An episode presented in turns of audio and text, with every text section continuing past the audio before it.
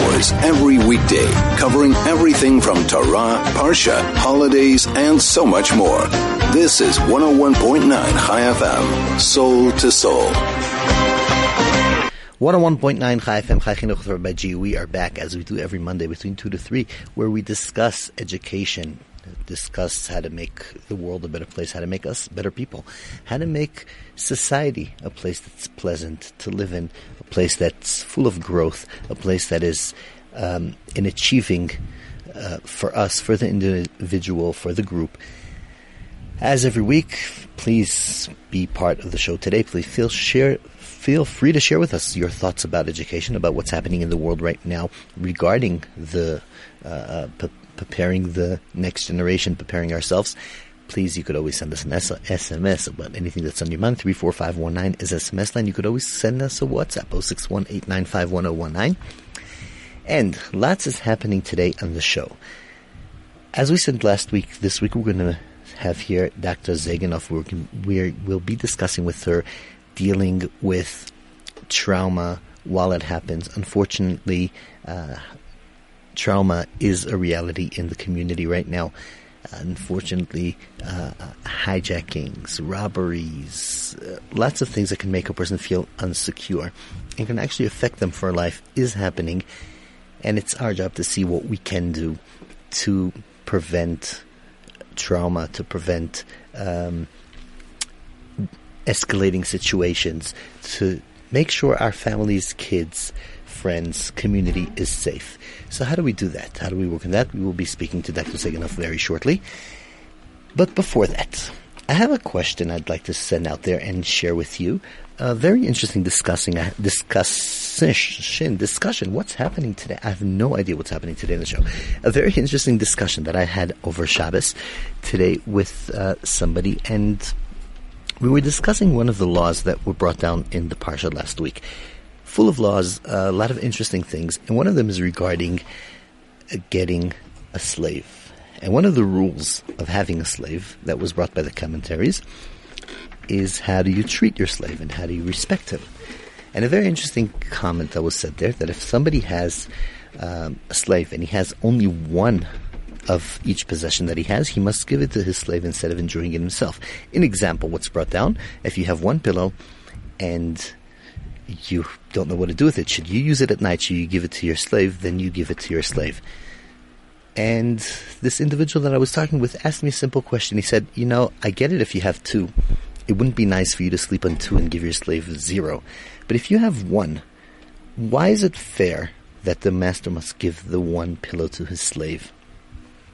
And we were going through this discussion, and something that came up in the conversation may be to say that if you have only one pillow, then you have no business going out there and buying a slave, which means you got to live your own reality. You got to live the own way of what you can afford. And you can't try to live somebody else's dream. If it's not suitable for you financially, don't do it. Do it, you're going to pay the price.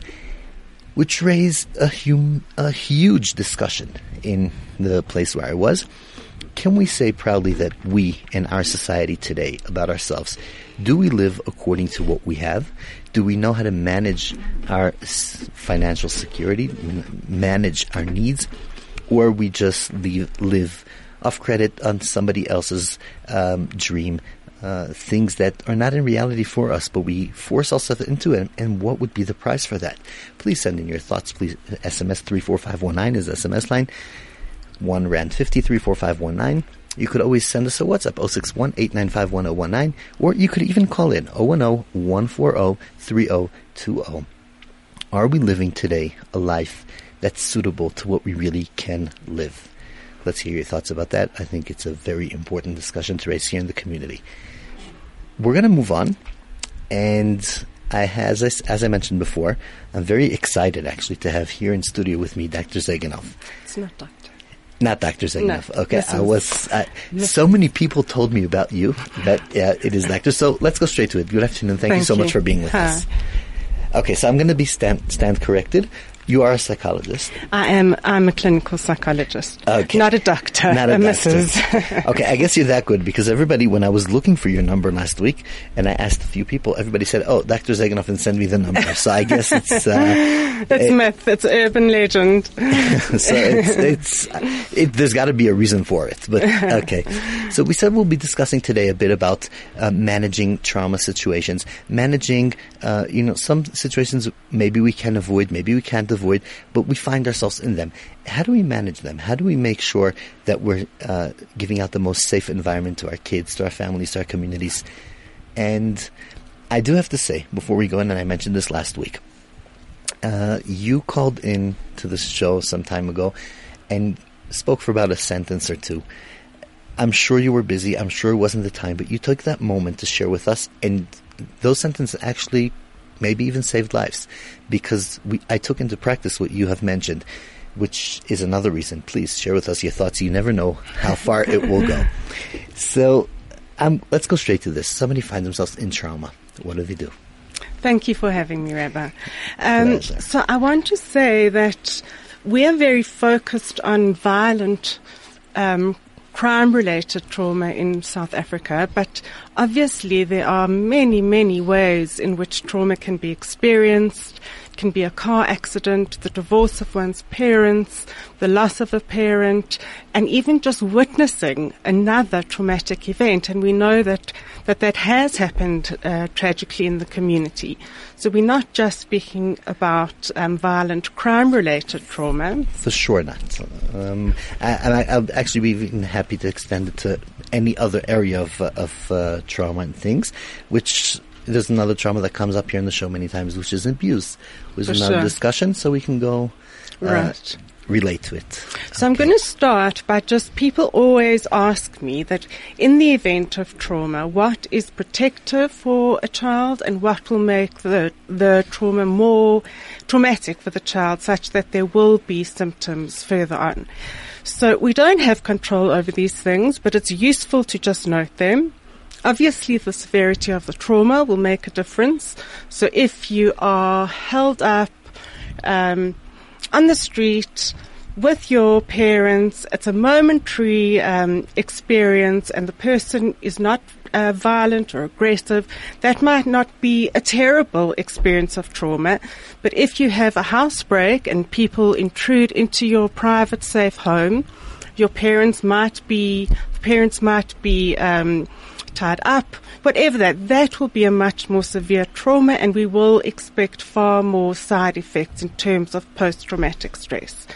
Um, then what's very important, and this was really what I keyed into when I phoned in, is that where children are in the presence of their parents during the trauma, the reaction to the trauma in the moment will make a very big difference to the children. So I'll just very quickly relate the experience.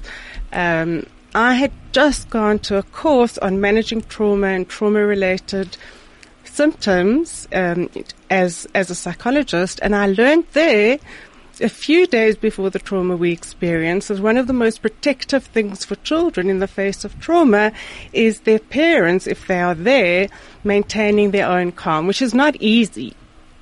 So what happened um, for me is that we had these intruders um, my husband. So before we go on to, to, to details, so what's coming up is that there's a very, very important part for the parents being in the trauma, mm-hmm. which means that they have the ability. What you're saying is that parents do have an ability, or strangers do have an ability to increase or decrease the trauma of the people around them. Right. Well, they're going to mediate the experience of the trauma. That's really what's going to happen.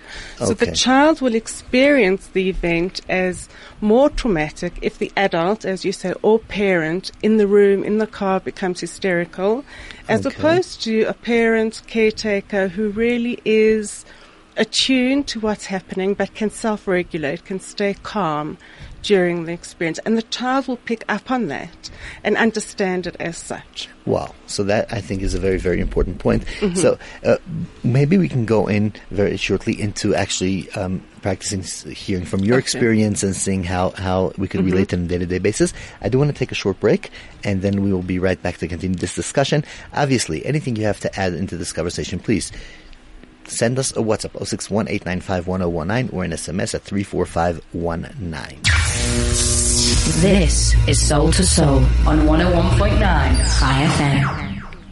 101.9 Chai FM, Chai Chinuch with Rabbi G. We are back. As every Monday, we would discuss education. We discuss how to make the world a safer place, a better place. And today, our topic is trauma. In studio with me, I have Joanne Zeganov. And right before the break, we were discussing uh, trauma, and we almost got to a personal experience of trauma that uh, she had went through on her own. So, as we're back, Thank you. share with us what you went through. So I had, I'll just briefly say that I had been discussing, looking at the factors that increase the risk.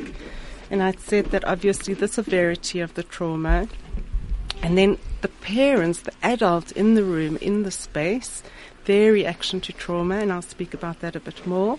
Then the closeness or distance from the trauma. So if there's a car accident and you are you right there on the scene where you see it right away or not, and then of course Or course if you heard about it from far. or you, right, and also if you heard about it from other people.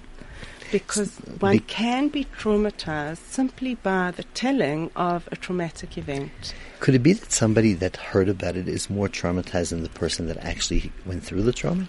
Again, it would depend on the severity of the trauma. Um, Because we were going through an Mm-hmm. incident, as you know, and I actually feel that our family overseas Mm-hmm. got some. Our parents got more traumatic hearing that uh, we were held up by Right. gunpoint than we actually did while it happened. Mm. So sometimes being very far would actually increase it, or you don't see that that much. I think that given that your parents don't have an understanding of the context of South Africa, Completely. that would have made them much more fearful. But I don't think that's the sta- same as a person or a child internalizing the traumatic story and thinking, well, that might happen to me. Okay, so from distance, it, so it seems like the closer you are, the bigger trauma, and For the sure. further, the smaller. Okay. And then lastly, the temperament of the child. We all born, children are born with a specific temperament, and that will uh, make a difference in terms of their reaction. Okay. Obviously, okay. Oh, so, so- so let's we just were go we back were to going to, story. back to your right, story. right, yes. So very briefly, I don't want to take up the session with this, but um, we had an armed robbery inside our house. We lived in a different home a number of years ago. Um, my husband was greeted at the door um, by people who um, wanted to, who were who were coming into the house to, to for a crime-related incident.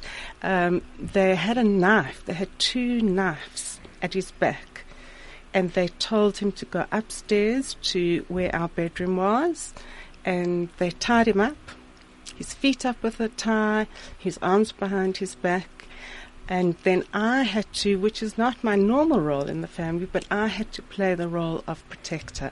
I just learned this knowledge about being calm in instance of trauma, and I put that into place.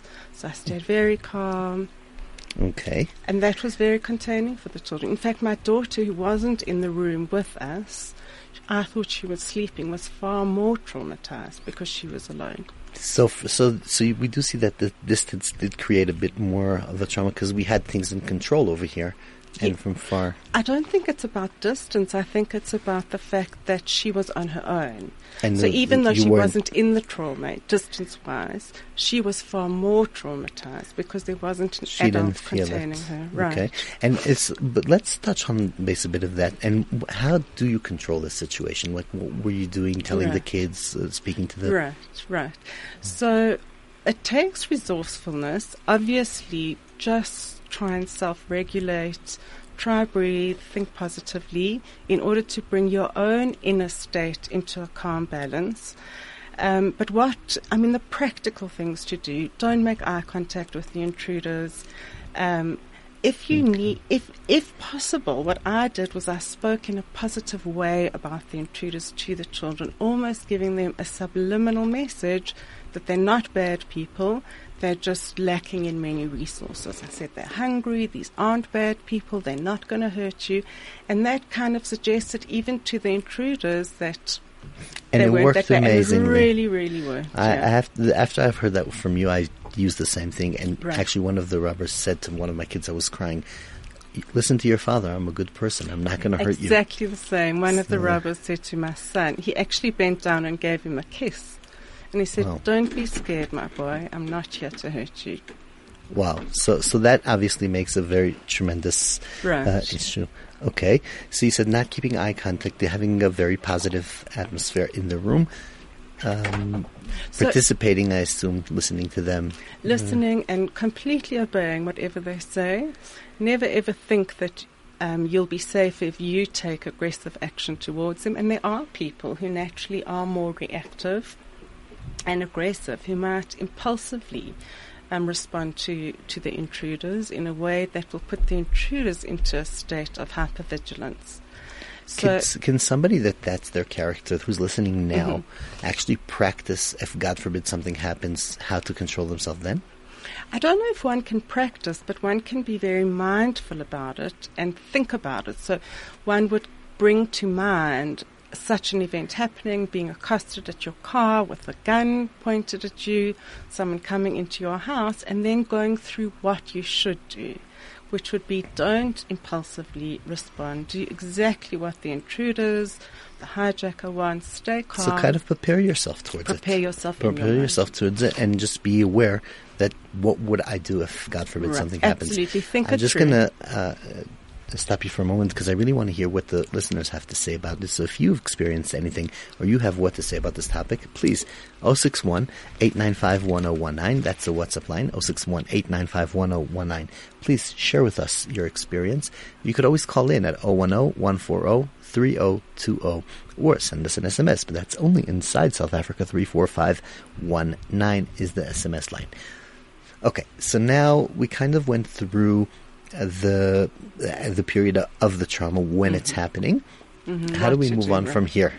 So once it's happened, everyone's safe, the police have been called, etc., etc. What you want to do as the parents is really notice what we would call red flag responses in one's children that would indicate to us the child is not okay, needs much more support, and then if those symptoms carry on, will need professional intervention. Okay, is there a case that there's major trauma that will not need um, major intervention? Again, it will depend on the temperament of the child, the parent's um, response in the moment, but generally, if there's severe trauma, there will be a need for intervention. Right, because I, I would assume it's like a given that if a major situation happens, then you should go for help and see what needs So to be let me um, comment on that. For adults, it's not actually necessarily the, the need to go and talk it through in therapy. So it very much depends on you and what you're feeling at that time. So people assume that you have to go for talk therapy. That's how to deal with trauma.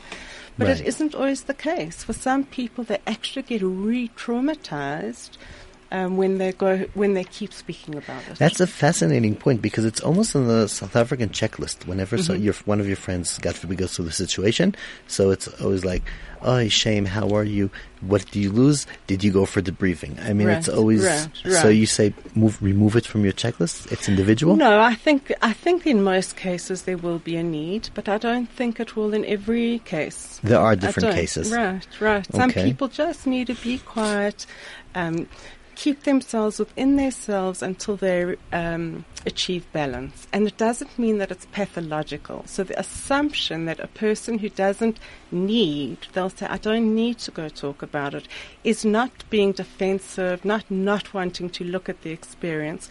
This may be their legitimate way of dealing with it.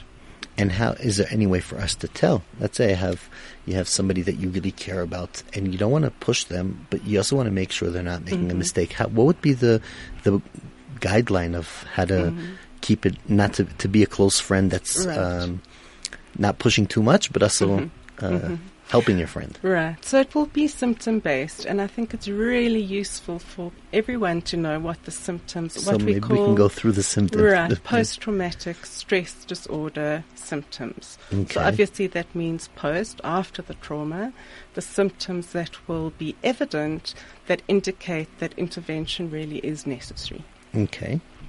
So let's kind of go through the list and see. Okay. Um, so I'm going to speak more from the perspective of being a child. Would that be okay? A hundred percent. Um, but there will obviously be um, common ground with children and with adults. Okay. Um, so what we see particularly in children, and here let's say preschool children who are nonverbal, well the little ones are very nonverbal, and the older children aren't yet sophisticated in what I call an emotional vocabulary. So it's very hard for them to actually speak to you about about what happened And express their feelings. and express their feelings. So then we have to look at the behaviors that that we are seeing. So um, often with little children, this is kind of infant to five, six year old, there'll be a lot of regression to childhood behavior. So a child that stopped sucking their thumb will start sucking their thumb. A child who has not been wetting his bed for many, you know, for two, three years will start bedwetting. it will come again. back. Okay. Right, they'll they won't be able to sleep alone, and often these children revert to baby talk because they're feeling so chaotic inside because this was a chaotic experience that they feel kind of a little bit disintegrated and they feel more like a small little child who mm. wants to be who wants to be And mothered. it kind of it would give them comfort, or what would it? So what they are, well, they're expressing trauma in many of the things I, I said, the regression, but they're also asking for a particular response in their parents. So, you know, unfortunately, a parent might say, "Oh, grow up, stop behaving like this," in the thought that I need to get you back to being resourceful and kind of age appropriate. But really, children need um, to be honoured during that time. And not that there's no comment, but to just encourage them, support them, not judge them. understand what they're going through Right. on the one hand, but on the other hand, so but there's kind of maybe a balance here because on the one hand you want to support them and understand and be a part of it, Mm-hmm. and on the other hand you don't want them to lose completely their daily routine because that could make so it worse. That is one of the most important interventions as parents that these children have gone through absolute chaos. Their sense of the world is predictable has been completely shattered, and it's 100% necessary to possibly or even probably you might have to create a new routine. But whatever, whatever the rules are, that must be sustained by the parent. I mean, not by and large. It really needs, and that makes it makes all children feel safe. But particularly after trauma, there needs to be um, an experience of my day is predictable. Yeah, to stay to stay focused. I mean, I think one of the uh, for now what it looks like one of the best decisions me and my wife made after Mm-hmm. is actually the night after. It, it I have to say after an event like this happens, we we're living in an amazing community, and Right. people come up and they offer help, and it's ama- it was so inspiring. Almost, Mm-hmm. I don't want to say was f- we're happy that it happened, but it was Mhm. an, It an amazing, amazing of, of caring. compassion, right? And obviously, lots of people said maybe the first night, come sleep by us, come sleep out of Mm-hmm. your house. And it was a very big question Mm. because we don't want to leave the house on the one hand. The other hand, the kids were too scared to sleep at home. And what what Well- did you do? what we did is I told everybody we're staying at home and we're sleeping at home, but I did hire a guard for the night. okay, very. That was So- such a good. So we hired a guard. We put in, he sat in our house for the first night, but everybody went to sleep in their beds at the right time, and and I think it was actually a very good Yes. balance. So Otherwise, there could have been a response, which is a common symptom of wanting to avoid the place of trauma. So, Right. had you taken the children out of the house, it wouldn't necessarily have been the case, but the house might have begun to feel even more of a dangerous place. that was the biggest Exactly. concern. So, that was an excellent intervention. So yeah, so thank God, I think it was a very good idea. So when we move on, so so we said, so when we see these symptoms, Can I review mentioned- a few more? yes, for sure. Really I think they're, these are very very important. Parents need to know what to look for, A hundred especially percent. with children who are so young. A hundred percent, and and I think that even if there's some uh, me- uh, of the symptoms that we won't get to, and Mm-hmm. anybody is sitting in the car right now and listening and feels that it's important, we know. Please, 061-895-1019 is the WhatsApp line. 010-140-3020. Feel free to call, even an SMS. I know it's around fifty, but threes. Please, three four five one nine. These are very very important uh, points for all of us to notice. Uh, before we move on into the symptoms, we do have to take a short break, and we will be right back. This is Soul to Soul on 101.9 Chai FM. Um, but we did discuss that, that there is um, also the long term trauma that's happening. Let's say kids been bullied, Mm-hmm. kid's. So if you could just focus the the traumas, the the signs that you're Mm-hmm. uh, saying, if if a parent could use these as a tool also of knowing something's happening in school, something's happening at school, in the community, are these the same symptoms or different, or Um, some of them? They would be, but what I would like to say that obviously there are times of chronic trauma for children. It could be the divorce of their parents, um, it could be witnessing abuse, experiencing abuse. Um, or bullying at school, and I want to comment on the bullying, both for parents and for, for hopefully for teachers who are listening in. There is so much new research. I mean, uh, uncountable amounts of research that shows that bullying in childhood and in adolescence, perhaps even more in adolescence, has very long term um, consequences in terms of mental health. Enormous consequences. Self esteem issues, anxiety disorders, um, depressive disorders. So it's something to take very, very, very seriously. I would say it's critical to It's be aware right. and to know what's happening. And the old fashioned response was let the kids sort it out on their own. Let them fight it out on the playground. It's so not the correct way to respond. One needs to alert the school. One needs to help the child develop skills in terms of bullying, and schools legally are bound to actually get involved in instances of, of, of bullying because of the consequences. Yes, and, and, and I have to say that uh, from working with the schools here, I, they, they really care. And many times um, I get into cases and I ask, how come the school was not aware beforehand? And sometimes parents felt that the school won't listen and won't know, which is not accurate. And and as I said, it's very important to be involved, have everybody in the same team, as we said. So we do have to get to the list. Unfortunately, list. our time is running. And Okay. Yeah. Okay. So let's do this. Even if it's just this, it's fine. So these are the red flag symptoms that your child is experiencing um, post-traumatic stress.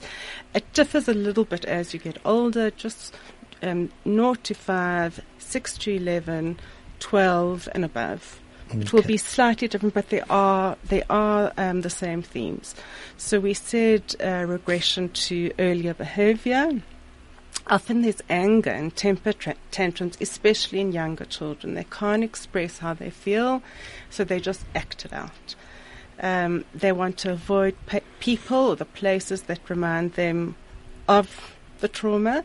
And what you'll see is that because a child, any of us, our sense of trust in both a predictable world as well as in are people good becomes extremely disrupted.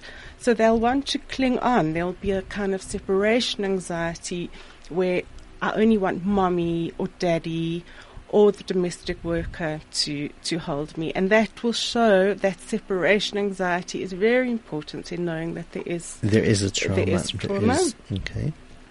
um, sleep will become disrupted. Now, I'm not talking about the first week, two weeks post trauma. We expect all of this. Okay. I'm speaking more about longer um, time where symptoms are experienced. Right, because it's very normal. Uh, I think that's a very good point. We need to define what's normal, what's not normal. exactly. And it's normal for the first week or two to be this way. Absolutely. So when does it turn into a problem?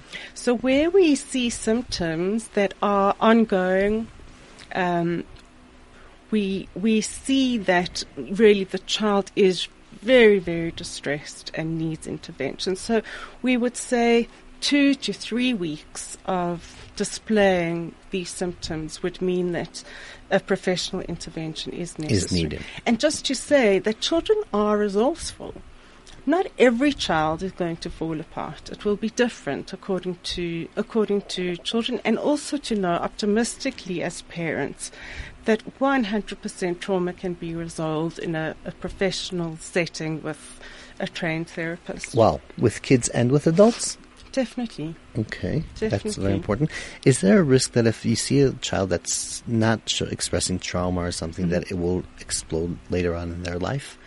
Well, one would need to address that in the therapy in whatever way it was, but definitely we can't repress trauma. It has to be what we call processed. As I said before, different people want different kinds of processing. For many people, it will be talk therapy. Even just talking to their loved ones will be therapeutic. It will be. It will be Absolutely. helpful. Okay. Absolutely. There's one thing that you haven't mentioned, but I've heard it from quite a few Mm-hmm. people. They said since the event, we walk around on the street, we always feel like somebody's following us. Mm-hmm. We always feel. Is that a symptom that could be resolved, or what? How do? Well, it's a very difficult symptom, but it makes sense. What we say, what we, it, what, what we would call an appropriate paranoid response. So this is really, and this is a useful phrase, a normal response to an abnormal event. Does that Okay. make sense? Uh, completely, but is for how long is it That's still normal? exactly. So if it's becoming chronic, one has to intervene. The child's sense of trust in other people has really been disrupted, and the younger they are, the more their imagination is going to um, create a sense of the world is terribly dangerous, people are dangerous. I have a constant sense of threat. And and a question that somebody actually just asked me Mm-hmm. before: What would happen if, uh, um, not what would happen? Sorry, is this result that somebody has these symptoms and it's already ten years down the line? Is there still what to do about it, or eventually Mm-hmm. Absolutely. it's too late? No, uh, there's, it's never too late to process trauma. Never, It's, never you too can late. always get to. Well, there'll always be some kind of improvement. One can't predict um, how much there will be, even if it definitely will help. But we do know that the sooner there is intervention, the better. So the longer the repression, the more symptomatic the person will become. And a very important symptom, and you'll see this in young children and teenage and adults, is what we call psychosomatic symptoms. So this is your child will say, I've got a terrible headache, my tummy's sore. And what this is, is when we can't express the trauma um, through language, the the actual trauma it has to be expressed in some way, and in this case, it gets expressed through the body. Our bodies speak about the pain and the trauma we're going through. And what's very important, um, firstly, obviously, parents must take note of this, and also this isn't malingering. The child isn't pretending to be in pain to avoid school, whatever. The child is experiencing the The pain, and it's a physical reality for them. We just need to know the source. The source is psychological, and we see this in adults all the time. That we what we kind of express and feel physical pains when it's just an emotional pain. Absolutely, and a person can go from doctor to doctor to doctor saying there's something wrong with me, and absolutely there are no physical um, tests. Everything comes back negative. One has to consider that But there is a feel it. Um, component. Absolutely, that's very different psycho- psychosomatic symptoms from malingering, which is lying about symptoms to get out of whatever it is that Right. you want to avoid. Okay. So one has to take that seriously. Also, one will see that um, loss of interest and pleasure in activities, and this is across the board, um, will present itself. So things that usually that used to make your child very happy no longer have that effect. They're not Okay. curious. They're not interested. Kind they're turned not- off. They're, they're turned off. I think that's a wonderful way of, of saying it. Um, but then we need to know if that continues. The child is very distressed inside. And then um, you might well um, see changes in school behavior, and this is where teachers are so useful. So a, a teacher will know that the child has experienced this hijacking, this intrusion into their home, and they can look for symptoms and then let parents know. So that would be marks going down, huge anxiety at school, um, bullying where the child needs to bully because they need to feel like the powerful they one. feel they need to feel the power, Right. which I actually think that I, I often tell people that come to consultants and, and clients that when trauma happens, you call security company, police, and your child's teacher. It's it's like the third phone One- call you make. absolutely. A hundred percent. The school's Absolutely. got to be on top The of things to completely, and they will And respond then the to it. teachers, and as you say, our schools are so supportive, but the teachers need to know what to look out for. completely, which is an amazing topic, which we, we Right. didn't even touch right. on to, and we really need to get to. Okay. And then I just want to mention all of us who are still in a state of trauma have intrusive flashbacks. So we don't want to be thinking about the event. It intrudes into our mind. And, um, and we have to then face it again and again and again and again.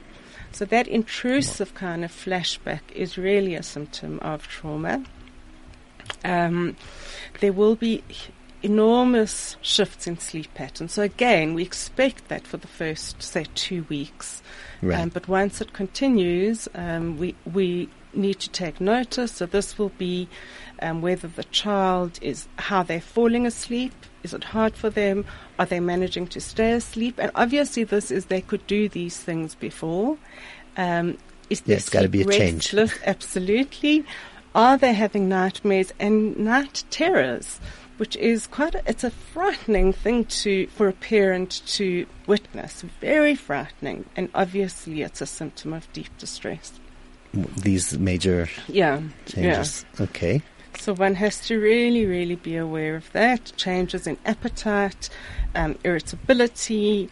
These are all signs of anxiety, and in teenagers, there may well be, even in adults, if it was extreme, um, what we would call suicidal ideation. So the, the teenager starts to think about ways that they might harm themselves. Um, and then, can I just briefly look at an adolescent response? Yes. No, we don't have Yeah, time. we, no, we don't have. You know what? I actually, I was thinking because I also we didn't. Uh, there's a big topic that I wanted to raise as community trauma and a big topic of of school. So I think we may even. Mm-hmm. Okay. I think it's the first time since the show started that I've sang this on the radio, but we may have to make another time here That on the show if you'd be keen for that. And I just want to add one thing to the list of symptoms Mm-hmm. on my own, and I tell parents and teachers. Trust your senses. If you feel Absolutely. that something's wrong, something's different with your child, it's even if it's not on the list, or you googled it and it doesn't show. If you have a feeling as a mother, Right. as a father, as a teacher, 100%. something's wrong, go with it. your gut. Something's One wrong. hundred percent. Completely. So I'm happy that you you're And then if in we can um, look at the ways that parents can help a child post trauma to help them in resolving the trauma, and there are a lot of skills that we can look at. I think we will need you to come again on the show. Um, and I actually think um, we're going to try to do that without waiting a very long time till the next time you come. So, as all good things, this show has come to an end. 101.9 Chai FM, Chai Chinuch. That was um, Joanne Zaganov, Right. uh, a psychologist. Thank you so much. It was uh, actually fascinating to hear all this my- information My pleasure. and and we need to go a bit deeper. And as a community, I think it's not a once-off uh, discussion. And please God, we shall see you here again. Thank, God. okay, thank you. Uh, and yeah, as uh, to everybody, Monday two to three, Rabbi G, uh, Chai Chinuch with Rabbi G, Monday two to three. See you, hear you, be in touch. Please God, next week. In the meantime, have a safe week. Watch over yourselves and just trust your senses and take care if you feel anything's wrong or happening.